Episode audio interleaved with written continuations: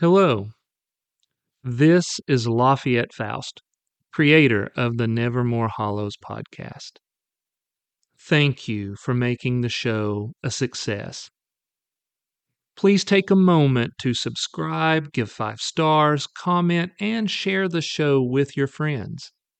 It's the best way to help us grow and to be able to continue to provide quality horror content.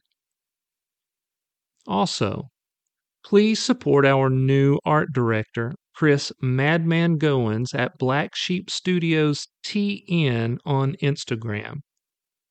He has some amazing Nevermore Hollows art for sale, signed by the both of us, as well as many other original pieces I think you're going to love.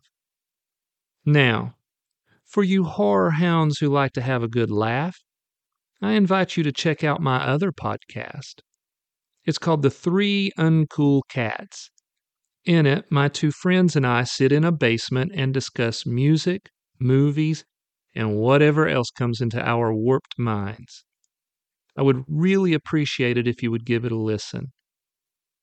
Now, with that out of the way, I invite you to sit back, turn on a light, and prepare yourself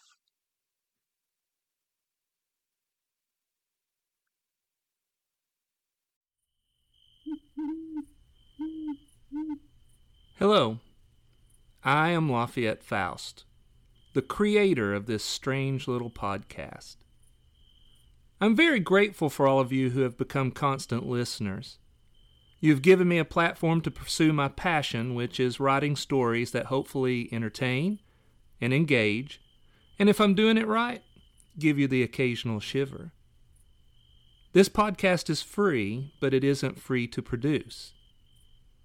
If you are a fan of the show, I invite you to go by the store and buy a t shirt or a mug. The link is in the show notes.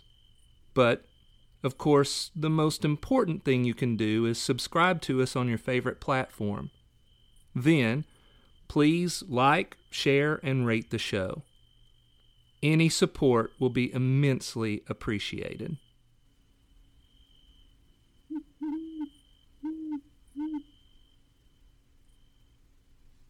The Grim Tale of Grace Macabre, Chapter 18. Grace was unable to focus on shopping. She wanted to text Ari, but couldn't. Both Jennifer and her mother knew that she did not have any close friends since Melanie moved away. If they saw her texting, especially after the horrible events of yesterday, they'd be curious. She would have to slip away to text Ari and set up a time to meet. Grace couldn't quite explain why, but she didn't want anyone in her family to know about her budding friendship with the runaways. So far, Uncle Jim was the only one who had met any of them, and that was only Ari and Neffy, and it was clear that he didn't approve. She considered this as she absent mindedly flipped through jeans hanging on a rack. Why would she not want any of her family to know about them? Especially after Ari had helped save her and the other kids from Justin's meltdown. The thought of Ari made her heart flutter, and she wondered for the thousandth time about his past. That's when she understood her reason for not wanting anyone else to know about the runaways. It was the mystery of it all. No one really knew anything about them, and now she had the opportunity to catch a glimpse inside their clique. It would be her little secret. She had never had a secret before, and this one made her feel giddy and light-headed. It was something she wanted to keep only for herself. She wanted to savor it. Also, the runaways were truly liberated, and she wanted to be liberated too. She didn't want to care that her dad ran off with a younger woman, leaving them all to wonder why he didn't love them enough to stay. She didn't want to care if any of the vacuous clones at the school liked her or not. She especially didn't want to care about the shooting. How are you feeling, Grace? Grace turned to see that it was her mother. She had been hovering ever since they got to the store. I'm fine, Grace said. Where were you just now? Your body was here, but your mind was elsewhere. Jennifer's hovering and constant questions kept pulling Grace from thoughts of Ari to the events of yesterday. Grace felt anger take a nip at the edges of her mind. I'm okay, Mom, she snapped. Really, I am. Let's just forget about yesterday. She stormed off toward the shoe department, leaving her mother standing alone with a hurt look on her face.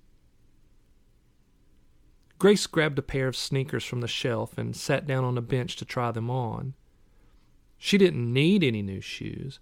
She was just going through the motions, keeping busy, attempting to keep her thoughts focused, as if the act of moving could force her thoughts to line up into a coherent, logical line. Instead, they kept flashing and jumping from one chaotic point to another. It set her on edge. One moment it was Justin, the pin protruding from his chest, his black eyeshadow streaking down his pale face like some hellish kabuki makeup. The next image was of Ari placing his hand on her shoulder, sending a jolt through her, making her tingle all over. Then it was of Ian lying on the floor, a bright crimson death flower blooming on his chest. She slipped her foot into the sneaker, a retro Converse. It looked cool. She wondered if Ari would like it. She was struck by the idea that her mom and Jessica were not hovering over her as they had been for most of the morning. She was, at least for a moment, free to text Ari. She slipped her hand in her pocket and pulled out her cell. As she did this, she glanced around nervously to see if Jessica or her mom were nearby. She pulled up her texting app, her hand slightly trembling. She was nervous. Both about texting the hottest and most mysterious guy in school and the fact that she was being sneaky. She felt excited giddy, and even a little naughty. She pulled up Ari's number and sent him a message that she hoped sounded relaxed and did not reflect any of the exhilarating emotions coursing through her. It was a simple message telling him that she had gotten Neffy's message and wanted to know what he needed. She didn't mention the possible meeting, though her heart deliciously ached with the thought. She had hoped for an instant reply, but it did not come. In fact, she didn't get a reply for the remainder of their shopping trip, nor during their lunch at Dante Inferno's pizzeria. She had to force herself to eat a slice of cheese pizza so that her family wouldn't worry and start doting over her again. She tried to stay engaged in conversation, even though her mind constantly played over the message that she had sent Ari.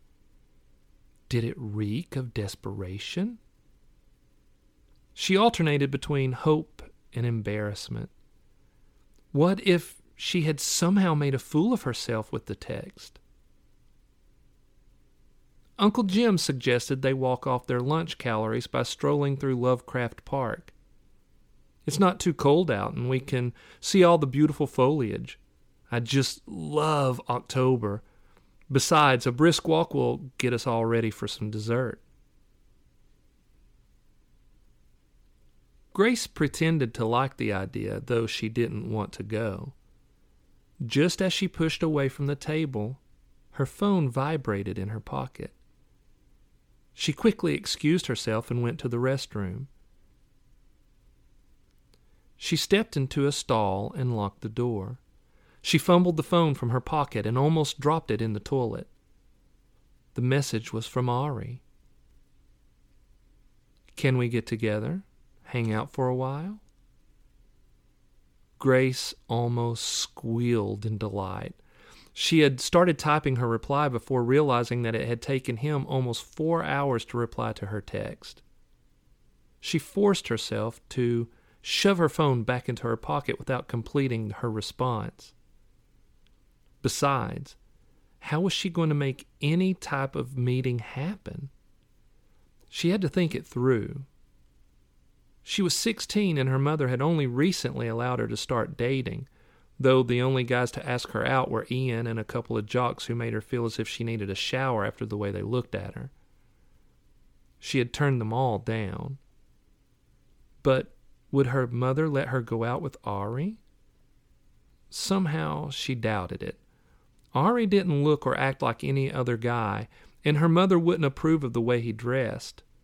She could hear her mom now. A leather jacket and boots. Really, Grace? Is he a modern day James Dean? Stay away from bad boys, honey. They will only break your heart. Grace knew she would have to find a way to meet him without her mother knowing. She was momentarily torn by this thought. She had never snuck around on her mother. In fact, she had never even considered doing anything like this. She was always the good girl. Sneaking around just wasn't something that she did. However, the thought of a secret meeting with Ari was so romantic that her pulse quickened with excitement. As she stood in the tiny bathroom stall, she made the decision to make the meeting with Ari happen, no matter what it took.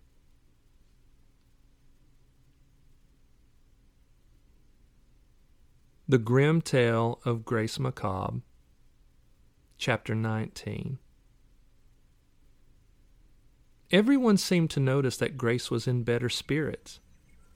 As the five of them sat around the curiously octopus shaped fountain located in the center of Lovecraft Park, the conversation was light and relaxed. None of them wanted to bring up Justin or the detectives or Sara, though it was all on their minds. Neither did they want to talk about Jeremy McCree, the little boy who had been abducted from his house last night. All those were disturbing events, and they did not want them to darken this glorious fall day. Even though Grace participated in the light conversation, her mind was going through the various scenarios she could use to get away and meet with Ari. She had considered a few times to just ask her mother if she could meet him, but each time this thought came to her, it was beaten back by the certainty that her mother would say no. This reinforced her need for some sort of covert plan, and suddenly the solution presented itself. Zack had been playing with his phone, lackadaisically surfing the internet during lulls in the conversation. Yuck, he said, after entering the local movie theater's website. Jennifer turned and frowned when she noticed Zack using his phone. She disapproved of Zach using the internet unsupervised because of an incident two weeks ago where he had searched for Halloween costumes and had been taken to a site that sold some women's lingerie. What site did you end up on this time? she said. I was checking to see if the new superhero movie was out, Zach said. And? Jennifer prompted when he didn't elaborate. Well, Zack said with a look of disgust on his face. Instead of that movie, they're showing Pride and Prejudice. I hate that movie. Jim was sitting next to Zack and glanced over at the phone. Is that another version of Pride and Prejudice? How many versions are they going to make? Is this the version starring the actress who had the meltdown during filming? Jennifer asked. It is, Zack said. Which actress? Jessica asked. You mean Miranda Sky or Christy Pope? Neither of those, Grace replied, seeing her chance to get away for a couple hours. She knew that even though Pride and Prejudice was a great and important novel, neither her mother nor Jessica would go see a film version where the story had been rewritten and turned into a teen flick. Maybe she could use this movie as an excuse to get away and see Ari. The actress in this movie is Amanda Ridley, Grace said. This is the version that is set in a high school. Amanda Ridley had a meltdown? Jessica asked. Really? Duh, Zach replied. It was epic. Amanda shaved her head completely bald, dressed up as a samurai, and tried to behead the director on the set of their newest movie. Was she successful? Jim asked. Nah, Zach said.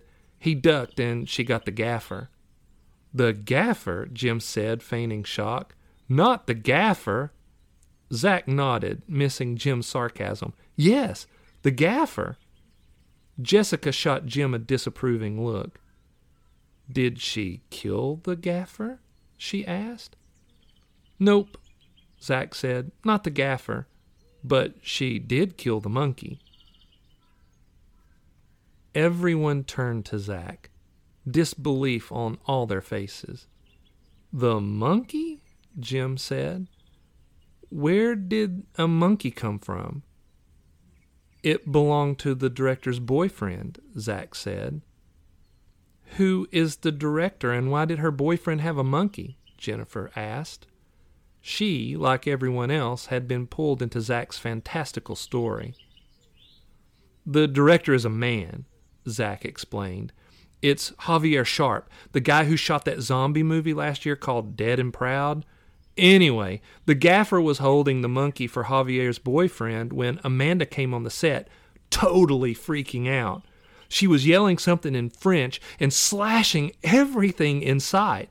She ruined about a half a million dollars in equipment and tried to behead the director. When he ducked, she got the gaffer who was standing behind him holding the monkey. It cut the gaffer's arm pretty badly, but it killed the poor monkey. There was a moment where no one said a word, trying to envision the event that Zach had just described. Finally, Jim asked, Why was she yelling in French? Zach began to giggle. See, that's the funniest part of the whole story. She thought that samurai were from France. Jim shook his head, clearly at a momentary loss for words he was finally able to say what everyone else was thinking. Only in Hollywood. Everyone had a good laugh at this insane story. When Jennifer saw that Grace was also laughing, she put her hand lovingly on her shoulder. How are you feeling? Much better, Grace said. I'm sorry that I snapped at you earlier. I understand. Jennifer said. I need to give you some space and let you deal with everything. Just please let me know if I can help you. I will, Grace said, seeing her opening. Since you bring it up, I want to ask a favor. Okay, Jennifer said. Anything, honey. I know we just slammed the actress of the new Pride and Prejudice movie, but I think a mindless movie like that is exactly what I need. Would it be okay if I went to see it by myself? It would give me the opportunity to flush without having you guys hovering over me. Jennifer hesitated as she thought it over. After a moment, she ran both of her hands nervously through her shoulder length red hair. Okay, she said. You can go. Just promise me you will be careful and promise me you will go only to the movies and back, nowhere else. Grace smiled, her body tingling with excitement, her heart racing at the prospect of getting away with her harmless little ruse. Okay, Mom, I promise.